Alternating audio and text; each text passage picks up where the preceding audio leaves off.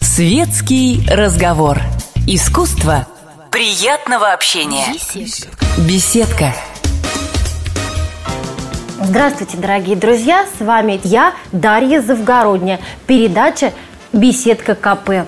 А в гостях у нас актер театра, кино, телеведущий Виктор Логинов. Здравствуйте. Виктор, как мы знаем, прославился всенародно благодаря сериалу «Счастливы вместе», который уже, конечно, Виктору надоел. Почему надоел-то сразу? А зрителям вот он не надоел, этот сериал. Я-то думала, поскольку сериал с- снимается с 2000, напомните, шестого, Ну, сейчас 2006 год первый эфир, а первые съемки 2005 конец года. Вот, Декабрь с, с месяц. такого значительного, уже э, значительно отдаленного времени снимается этот великолепный сериал. И тут я узнала, что он еще снимается, этот сериал. Ну, Уже не снимается, мы закончили снимать, э, и вот буквально э, на днях случится уже э, премьера нового сезона. Мы закончили снимать вот новый сезон, но, возможно, после показа этого нового сезона мы снимем еще один сезон. Еще один. Но вы, наверное, уже все измучились. Или вам нравится эта работа? Ну, послушайте, но ведь это же работа. Ну да. Ну, а работа может надоесть. Когда работа надо- надоедает, то человек что делает? Уходит в леса. Ну да. Или куда-нибудь жить, куда-нибудь, где денег хватает ему. Заниматься Или где творчеством. деньги не нужны, Где да. деньги не нужны, да. Э, В моем, в, э, в моем случае я э, люблю работать и всецело отдаю все свои силы тому виду деятельности, которым занимаюсь. Поэтому заниматься делом, которое приносит тебе удовлетворение, тем более, что я за свою жизнь чем только не занимался, э, какой только трудовой путь э, э, я не проходил от и до. Поэтому то, что я делаю сейчас, мне очень нравится. Ну, не ругайтесь на съемках сериала с, э, э, с друзьями по кадру. С женой, например, с детьми там. Вы же сами сказали, с друзьями. Нет, мы уже столько лет вместе, мы столько лет э, общаемся друг с другом. У нас, я недавно считал, за 6 лет у глав... э, за 6 лет эфира, за 7 лет съемок у главных актеров это э, Наташа Бочкарева, Дарья Сагалова, Саша Якин, Павел Савенков, Юлия Захарова, я кого-то пропустил, по-моему. Кого-то, наверное, пропустили. Кирюху не- пропустил, конечно, который играет Данилу. Я у нас у шестерых родилось шесть детей. Шесть детей. Вот и у детей в том числе родилось, родились дети. Да, Дарья Сагалова стала мамой. Э, Поэтому, нет, ну, конечно, бывают ситуации разные, спорные, э, конфликтные, но когда э, ты находишься в кругу единомышленников, тогда все вопросы А решаются. у вас родились какие-то дети за этот период? У Нет? меня лично? У вас лично? Двое. Двое? Вот Какие, как- какой- Двое каких-то детей родилось у меня за этот период, двое каких-то мальчиков. О, даже целых два мальчика. Слушайте, какой плодотворный вообще сериал, плодотворнейшая работа во Да. всех смыслах. Может, это он как-то по- по- повлиял на демографию а, артистического э, состава? Ну, не знаю, может быть, может быть, ну, э, мы общаемся там с Кириллом Кондратовым, э, встречаемся даже на отдыхе вместе с детьми. А, ну это, знаете, как цепная реакция. Как правило, когда в компании Один бывает... начал и пошло, да. Одни поженились, другие тоже, потом эти дети, э, детей рождают, потом Может, пошло они, да, поехало. мы что не можем, то они того, нам это чего ждем, да? Да, да, Ну, да. Может быть, может быть и поэтому. Может быть, просто дух какого-то э, взаимоудачного творчества, взаимовыручки, э, взаимонастроя существует у нас на площадке, что мы э, друг к другу присматриваемся, прислушиваемся и вместе рожаем детей. Да, э, это интересно. Вот я вспомнила современников, э, вернее, не современников, а ровесников сериала «Счаст- «Счастливы вместе». Это моя прекрасная няня, и, а, которая брекеты носила прекрасно. Я тоже как раз тогда носила «Не родись брекеты. красивой». Не родись красивой, точно, на Леуварова. Но И- они постарше будут нас. Они, они даже постарше, они постарше. Да, чуть-чуть постарше. Мы уже начали снимать, когда няня была уже на отлете, она уже закончилась, по-моему, а они родись красиво, по-моему, шли. Ну вот, но все-таки они как-то вот так прошли и перестали. А счастливые вместе идут, идут и радуют своих Ну, поклонников. подождите, там тоже был долгий период. Долгий период там было э, вещание, но на сегодняшний момент я думаю, что в истории отечественного телевидения э, ситком «Счастливы вместе» он самый долгоиграющий. Пока по, по количеству э, эфирного времени нас еще не обогнал. Я имею в виду ситкомы, конкретно ситкомы, а не э, другие сериалы. А вот смотрите, Воронины, как вы думаете, они могут составить конкуренцию э, счастливым вместе? Да конкуренцию можно составить кто угодно. Я же не говорю, что мы безгрешные. Я же не говорю, что э, лучше нас ничего никогда не будет и до этого никогда не было. Все что угодно, конечно. Есть зрители, которым нравятся одни сериалы, есть зрители. Зритель голосует, не мы. Можем создать такое чудо в перьях, придумать э, все, что угодно. И только тот человек, который сидит напротив телевизора, несмотря на то, что его могут задавить рекламой, смотри, смотри, смотри, он просто возьмет и включит э, телевизор свой. Или ну вот, в окно. Да, зритель это такое капризное очень существо, которое очень трудно угадать, что хочет. Поэтому артист, актер, человек, который выходит на сцену, это очень сложная, она зависимая профессия. Конечно. Ты зависишь и от режиссера, и от выбора кастинга. Кастинг сейчас проводят иногда и не режиссеры совершенно. Конечно. Очень непонятно, иногда смотришь на людей, которые набраны для участия в том или ином проекте, и думаешь, господи, а где был кастинг директора, вообще, где был режиссер? Люди не подходят. И просто я э, последнее время эм, серьезно занялся режиссурой, и э, это та деятельность, которая мне всегда нравилась и привлекала внимание. У меня одно из образований незаконченных режиссерское. Вот, и я понимаю, как, какое-то отдельно, какая-то отдельно взятая вселенная, вся эта подготовка от кастинга до разработки костюма, до разработки грима, весь этот процесс, он занимает огромное количество времени, и он безумно интересен. Ну вот смотрите, это ведь очень сложная профессия. А, но актерская профессия имеет еще одну сложность. Это профессия, которая зависит от зрителя. Ты, ты зависишь от зрителя. Ты выходишь на сцену и зависишь от того, будут тебя аплодировать или не будут. Будут нажимать на твою кнопку или не будут. Но вот а, вы же, э, первый ваш выбор профессии пал именно на актерство, на актерское мастерство. С той большой разницей, что когда я выхожу на сцену, я уже не завишу от того, что будут мне аплодировать или нет. Вам если во мне есть, нет, не, не все равно, но если во мне есть мысль, которая э, несет, э, э, которая имеет фундаментальную основу, если я в этом материале разбираюсь, если я сделал на тот момент, момент нахождения на сцене своим, угу. то, конечно, меня можно сбить, да, как птицу в полете можно сбить от, от той реакции, которую я хотел бы донести э, до, до, до, до зрителя. Но, по большому счету, э, если мне э, не аплодирует зал, значит, это проблема во мне. Театр и телевидение совершенно разные вещи. Ну, вы знаете, сейчас такая еще публика пошла. Я всех сейчас актеров вот здесь и в беседке, и в частные беседки э, без камер опрашиваю на один предмет. Как вам, э, э, как вы относитесь к тому, что во время спектакля в театре он начинает мобильники, вот эти вот тараканы нашего времени звонить, пиликать, и она лезет в сумку, ищет. И меня так это бесит в театре. Когда я прихожу в театр, особенно большой очень зал, и не нету таких охранников с хлыстами, которые там... А сейчас их нету в театре, потому что театр культурное, друзья, место. Вот. И начинает это все пиликанье, возня какая-то. Хочется вот, вот так вот по башке вот в ложу залезть директорскую и что-нибудь кинуть по голове. Ну, я думаю, что э, зритель будет не в восторге, если Э, Равео спустится со сцены, бросив Джульетту объяснение в любви и пойдет кому-нибудь во втором э, ряду э, бить по голове. Да. да. Это, конечно, ход, может быть, интересный режиссерский ход.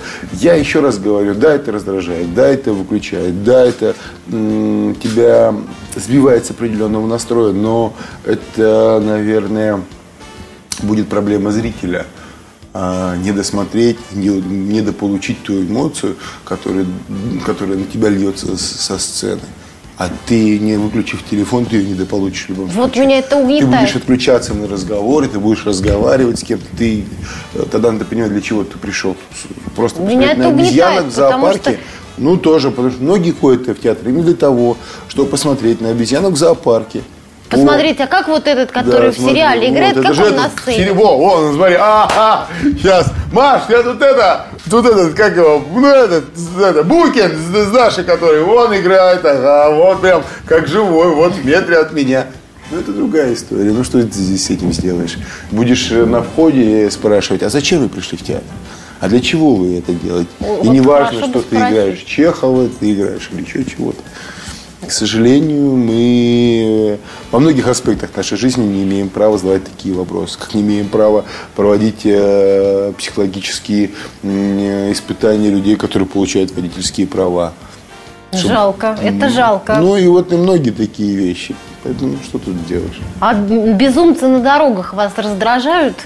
Вот бывает, как подрезают. Ну, э, раздражают, да. И я считаю, что это такое, это, не знаю, э, это можно излечить только если э, повышать общекультурный уровень в стране. Если, если мы будем э, пропагандировать правильное, вежливое э, вождение автомобиля, если мы будем говорить о том, что дорога – это место сотрудничества. Я с удовольствием уступаю всегда, когда меня просят. Всегда перестраиваюсь все, включая поворотники. Вижу, у вас нет комплексов. Абсолютно. У меня нет комплекса, хотя у меня большая машина, и мне все говорят, да что ты, же большая машина. Дави их Дави, и нафиг. все. Ну, а смысл какой? Я буду на своей большой машине давить кого-то на а, девятки. Девятки и шестерки сейчас ведут похлеще. Да, чем- между прочим- Сейчас я вам даже скажу, что даже большие э, э, джипы за рулями, или там э, даже не джипы, а какие-то красивые новые машины, э, э, на месте водителя которых сидят вполне э, умные, интеллигентные люди, или люди, уже добившиеся всего без комплексов, они ведут себя вполне адекватно, вполне. И он, я смотрю и понимаю, что никогда человек не будет что-то упираться. Хочешь проехать, езжай. Езжай. Я, он едет, слушает спокойную музыку, разговаривает э, с близким человеком, который сидит рядом с ним, или э, аудиокниги. Я вообще с аудиокниги э, слушаю. А вот у вас получается их слышать? У вас ваш внутренний ви- звуковой ряд не перебивает? Потому что мой внутренний голос, он мне мешает. Вот как, какие вы ну, аудиокниги вот прослушали от начала до конца спокойно, не уходя в себя? Ну, сейчас у меня... А я, когда за рулем, я немножко все равно ухожу в себя, но у меня остаются, э, остаются рецепторы. Я вижу дорогу, я слышу прекрасно, я реагирую, я могу быть поглощен своими мыслями, своими, могу ехать, перебирать какие-то свои впечатления, эмоции, но я вполне все слышу и вижу. Последняя книга, которую я прослушал, это «Аксенов. Остров Крым». О, да, кстати, хорошая, наверное, книга для слушания. А что бы вы порекомендовали именно слушать из литературы? Ой, ну я больше, наверное, сторонник каких-то классических вещей. Каждому свое, зависит от пола, от э, возраста, от э, эмоционального состояния. Я, например, там два года назад для себя открыл Достоевского. Потом важно не просто э, что слушать, а кто читает. Да. Иной раз ты покупаешь аудиокнигу, не, не смотришь, кто это читает, включаешь, и это такой голос, это такое интонирование, тебе просто, ну, не, тебе скучно. Да, да. Ты не вот- хочешь этого слышать. И хотя ты, наверное, знаешь произведение прекрасно, да, но то, как человек читает, это Бу-бу-бу-бу-бу-бу-бу. на одной волне. Да-да-да-да, очень много современных э, актеров и актрис, э, суперизвестных. Иной раз берешь книгу, там... Ну, она называть- открыла Достоевского, начинает носом клевать. Да, да, да, Вот да. ему там за деньги заплатили, да, ну а как? Достоевский для меня это вообще, я вот два года назад э, открыл «Преступление и наказание» и понял, что это, ну, это, наверное, пси- первые опыты психоделики. И, и я не понимаю, почему Достоевского заставляют читать в школе. Да, Ну, ведь это же, это же процесс, э, я имею в виду конкретно преступление и наказание, медицинский процесс, как человек сходит с ума. Ну, да, но понимаете... Как человек, нормальный человек, более Да. или менее, со своими предпосылками становится шизофреником. Да, но потом он приходит к Богу и как-то все-таки Он выправляется. приходит, но ведь это же, ну, это, это, не на всякий, э, если читать его глубоко погрузившись, не всякий э, взрослый мозг выдержит это состояние. Потому что ты же идешь за своим героем. Ну да, естественно, естественно. Просто считается, что все элементы поэтики Достоевского собраны в этом романе. Это такой главный роман. Они собраны, но Ну да, знаете, что но не творится в голове там 15-летнего 15-летнего юноши? Вот толстенная книга, одно, другое, третье пересказать, проследить главную линию. И если ты начинаешь вчитываться туда, Если ты э, пытаешься ухватиться за те хвосты эмоциональные, которые оставил Федор Михайлович, ты начинаешь ходить с ума вместе с Раскольниковым. Ну, вы знаете, Виктор, понимаете, тут я думаю, что много можно было бы книжек исключить из школьной программы. Когда я училась, например, это были глухие 80-е годы, на меня очень произвели сильное впечатление жестокие сцены в, в «Капитанской дочке». «Капитанская дочка», ну... Вот, там были очень жестокие места, которые меня потрясли, и я до сих пор вижу их перед глазами, потому что у меня было богатое воображение. Ну, да, да, даже того же Онегина, даже того же Онегина почитать, если вдумавшись местами, то очень специфические есть сцены. Ну, Поэтому я, я, ну, хотя, опять же, вернемся глубоким 80-м, как вы сказали, в которых и я учился, я считаю, что наше общее образование советское, оно было гораздо интереснее, чем сейчас. Да, как ни странно, такие мегеры были в школах. покованный на... Он знал понемногу, но обо всем. Ну вот да, даже, даже химию иной раз вспомнишь. Но вернемся к вашему а, большому пути, которым я заинтригована, почитав кое-чего, конечно, в интернете нашем могучем, как обычно. А вот а, с любопытством обнаруживаю, что, оказывается, Виктор Логинов имеет в своей биографии такие пункты, как, например, работу шахтером, машинистом там на шахте. Да. А, а, еще какие-то у вас были такие блистательные вещи. Не просто машинист, машинист, машинист. Нет, я на, на э, Э, э, не, не, не, не управлял какими-то транспортными средствами в шахте, я был машинистом подземных установок МПУ. Подземных установок. Это такие вещи, как э, пересыпная лента, грузопассажирская, например. Я знал, как ее включить, как ее выключить, как ее почистить, где пускать или все остальное. То есть, то есть а грузопассажирская лента это, это что такое? Ну, это лента, по которой выдается либо штып, либо уголь на гора. На гор... А, на гора выдают. Наверх. И вы да. работали шахтером? Да. А сколько вам было лет? Я пришел в шахту, мне было 21, по-моему. Да. И что же вас принесло? Вот Владимир Меньшов, который тоже много кем работал, он мне рассказывал, что ему хотелось набраться опыта для того, чтобы лучше играть впоследствии.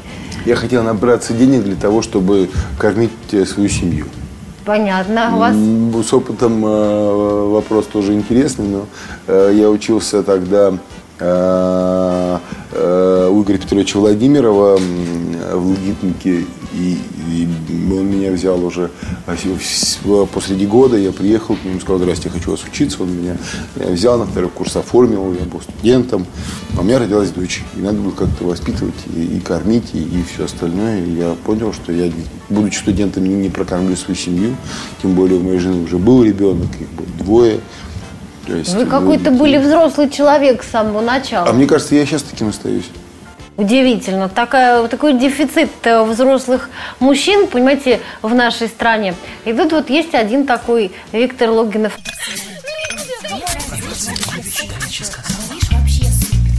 Светский разговор. Искусство приятного общения. Беседка. Здравствуйте, дорогие друзья. Передача «Беседка КП». А в гостях у нас актер театра, кино, телеведущий Виктор Логинов.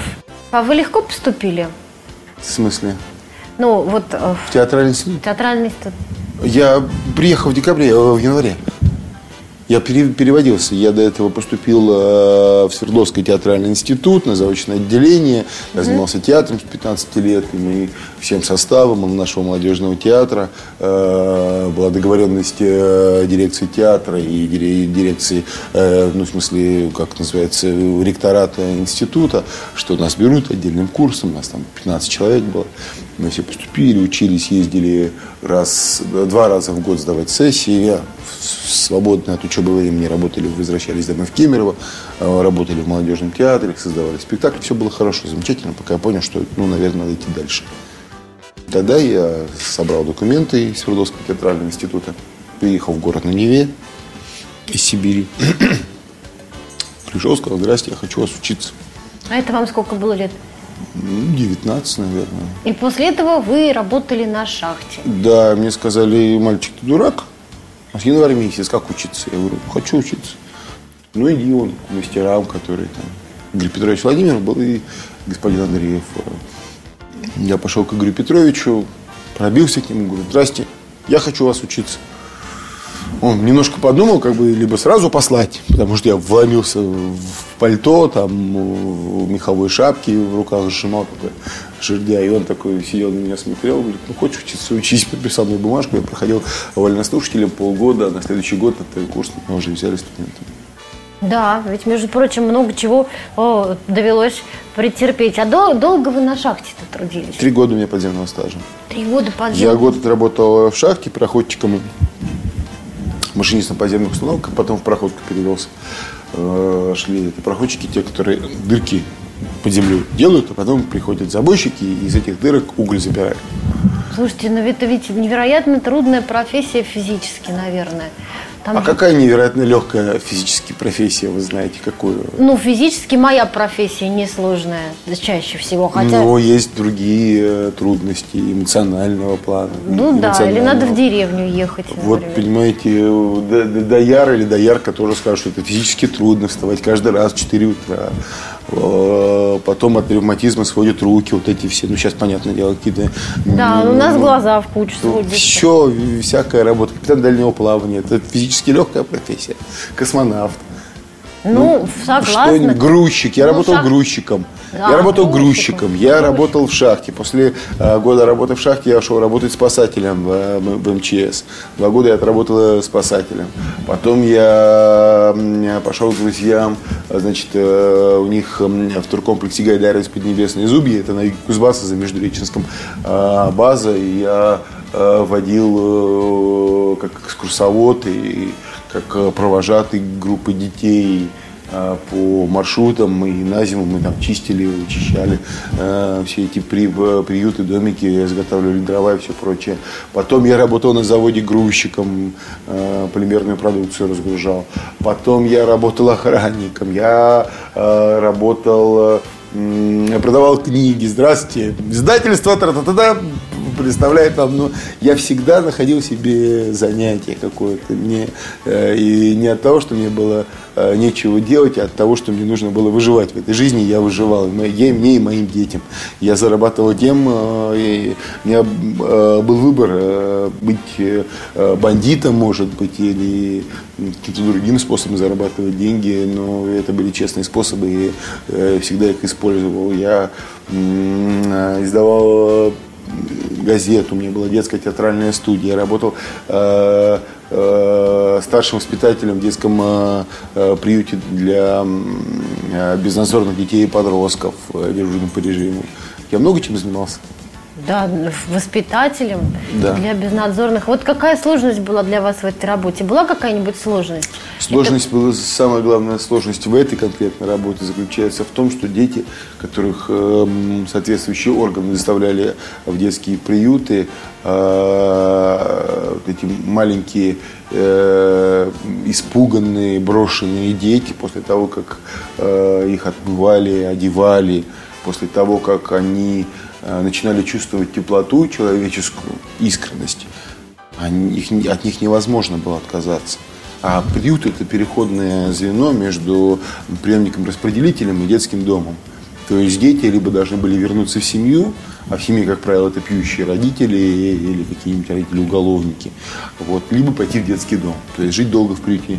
И вот через год-два, когда семья детей, прожив какое-то время. Э, и при том были ситуации, когда семью, семью делили. Часть детей шли в детский дом, часть возвращались обратно. И дети не хотели уходить из приюта. Вот это самая главная сложность. А вам никогда не хотелось там а, взять опеку над кем-нибудь, над ребенком? Или, хотелось, там, но понимая о том, что у меня было своих двое, и один из них был усыновлен мной, старший сын, и я этих еле-еле тащил по деньгам, то есть ну, я понимал прекрасно, что пока я не могу Сколько у вас теперь детей получается в общей сложности? Всего моих родных четверо. Четверо родных? Да, четверо родных, ну и старший был усыновлен, ну сейчас уже взрослый мальчик, 26 лет. Да, вот как интересно. Друзья, складываются иные актерские судьбы. Но вам ваш богатый все-таки а, вне актерский, просто житейский опыт помогает, а, например, играть в театре, где сложные у вас работы, например.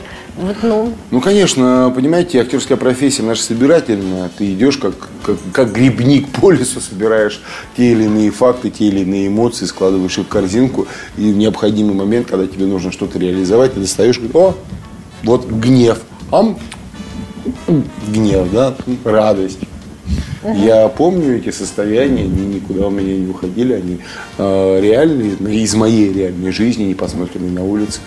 Состояний было масса разных. Э, вот вы перед началом записи сказали о том, что, например, у вас в кабинете как вытрезвитель. А вы бывали вытрезвитель?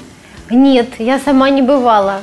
У меня даже, коллеги. Даже на экскурсии не бывали. Знаете, так как не довелось. Меня не, все не доставляли никогда. Меня два раза доставляли в отрезвитель. Как же вам так повезло. Сейчас. Вот такая была история. Так что я вот прекрасно знаю, как холодно в отрезвителе бывает. Ну вот да, вы мужчина с опытом. Вам, конечно, на сцене есть много чего, много чего сказать а, а, зрителям.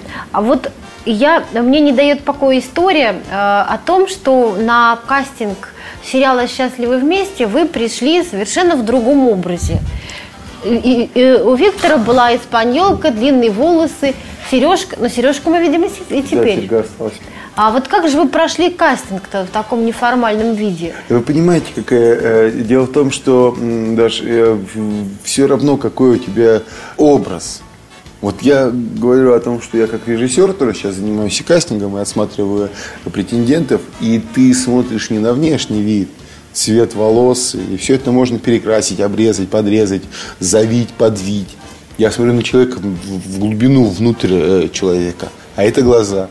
И, видимо, тот человек, который принимал э, финальное решение по поводу моей судьбы, как раз увидел там внутри готовность и возможность того, что я это смогу осуществить. Ну, а у меня была борода, у меня были длинные волосы, собранные в хвост.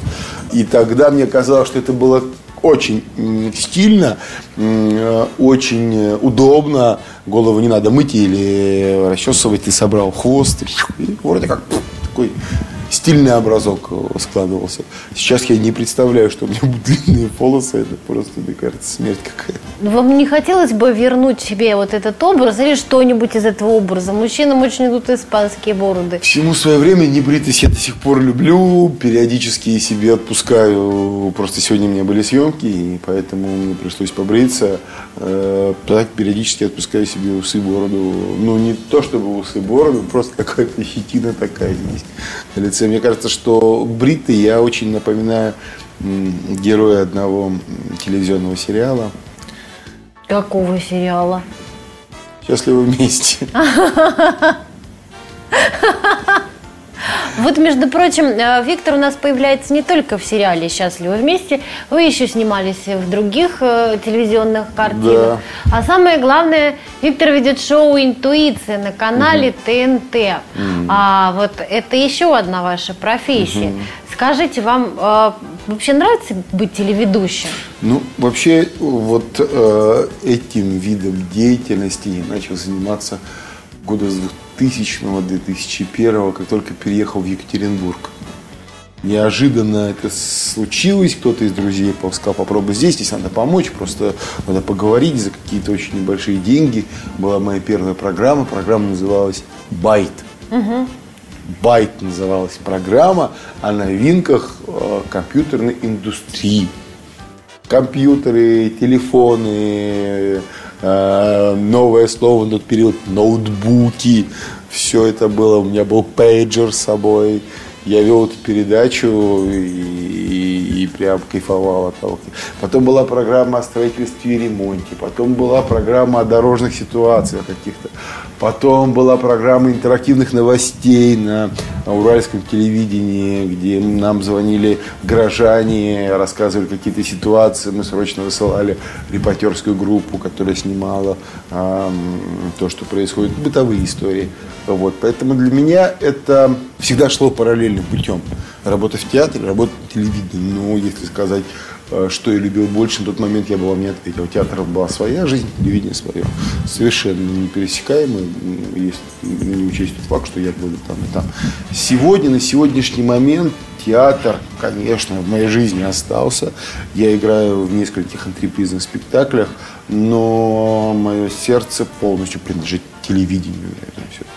А скажите, э, вот сложнее вести программу или сложнее стоять на сцене в качестве актера театрального?